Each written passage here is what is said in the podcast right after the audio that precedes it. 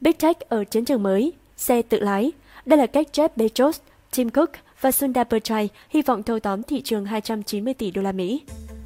Các ông lớn như Apple, Google, Amazon đang tỏ ra kiên nhẫn trong việc phát triển công nghệ ô tô tự lái, thứ được xem là thách thức lớn nhất hiện nay của ngành công nghệ. Những gã khổng lồ công nghệ ngày nay phát triển song song, tìm kiếm thành công ở các thị trường phát triển nhanh với các sản phẩm dễ sử dụng, đẹp mắt và tránh xa nhau. Nhưng khi các công ty này mở rộng, dù muốn dù không, họ cũng phải va chạm thường xuyên hơn. Alphabet, Amazon và Microsoft đã phải theo gót Apple trong lĩnh vực điện thoại thông minh từ những năm 2010. Cả bốn đều phát triển một dịch vụ điện toán đám mây. Giờ đây, mối quan tâm của Big Tech lại hội tụ vào một lĩnh vực được xem là thách thức lớn nhất trên thế giới, ô tô tự lái.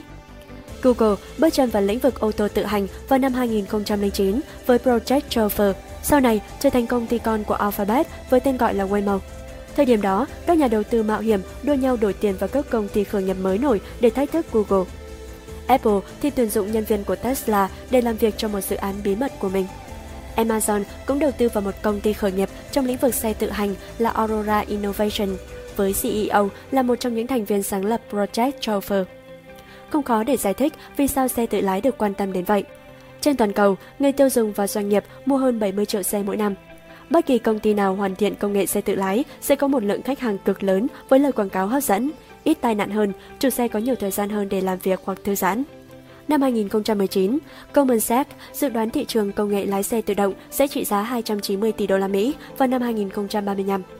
James Munter, đối tác quản lý của Love Venture, nói với Business Insider, Big Tech sẽ chẳng quan tâm nếu đó không phải là thị trường lớn. Ông cho biết không khó để tưởng tượng thị trường cho công nghệ lái xe tự động sẽ có giá trị lên đến 5.000 tỷ đô la Mỹ. Đối với hầu hết ngành công nghiệp, con số này đều dưới 1.000 tỷ đô la Mỹ. Nhưng trong những năm gần đây, việc tạo ra một hệ thống tự lái an toàn, hiệu quả và linh hoạt là một cách thức ghê gớm chưa có hồi kết. Những dự đoán trước đây rằng xe tự lái thương mại sẽ sẵn sàng vào đầu năm 2020 đã sai. Giờ đây, người ta đưa ra các dự đoán dày dặt hơn.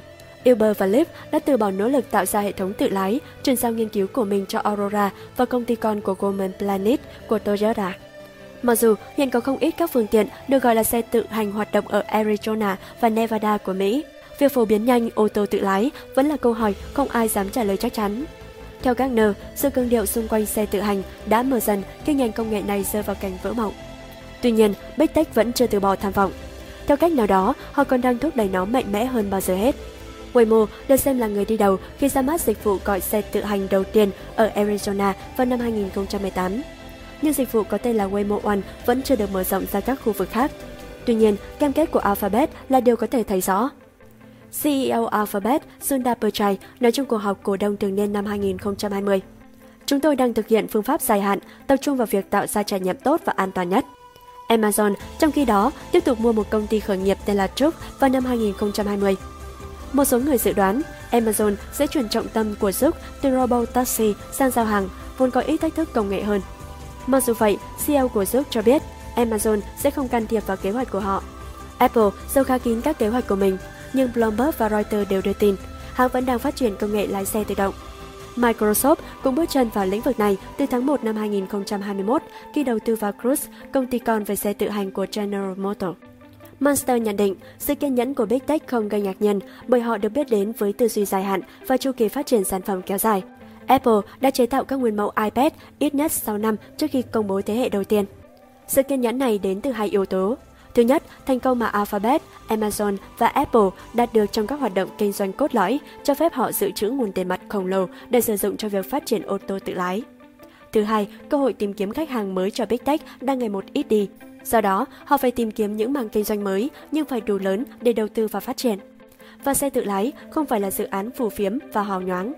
Đối với những gã khổng lồ công nghệ, đó có thể là chìa khóa để họ giữ chân một thế hệ người dùng mới. Theo cà phê biết.vn, độc đáo TV tổng hợp và đưa tin.